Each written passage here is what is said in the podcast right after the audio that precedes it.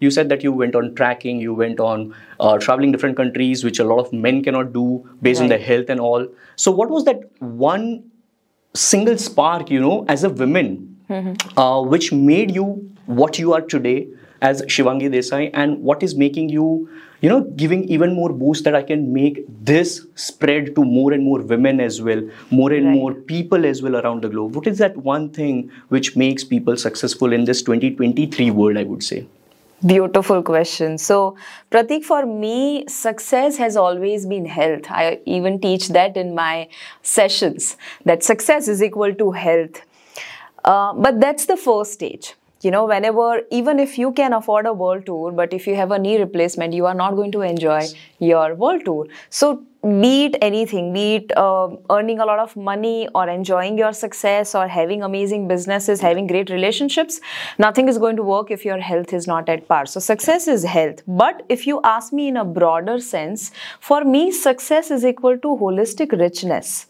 Now, holistic richness, what does it mean? It means we are after money, we all want to work hard and we want to provide really good life to our families and to ourselves.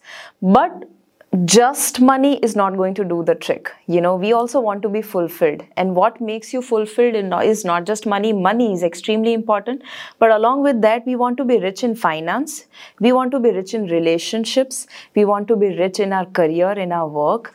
We want to be rich in spirituality or connection to higher self, in contribution. And we also want to be rich mentally and emotionally. We want to have the mental stability. We want to be peaceful. We don't want to live a life where we have empty victory.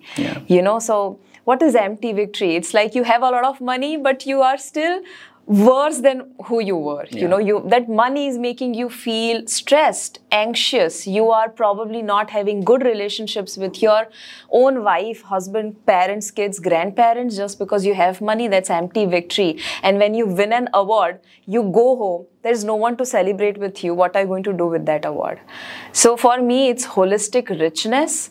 And I want to empower not just women, but even men. Everyone deserves to be rich holistically. And I just want to make sure that through my sessions, through meeting, even right now we are doing this interview, and whoever is watching right now, I just want to make sure that if you are listening to this, you have to remember that you deserve every single thing that you are thinking right now in your head.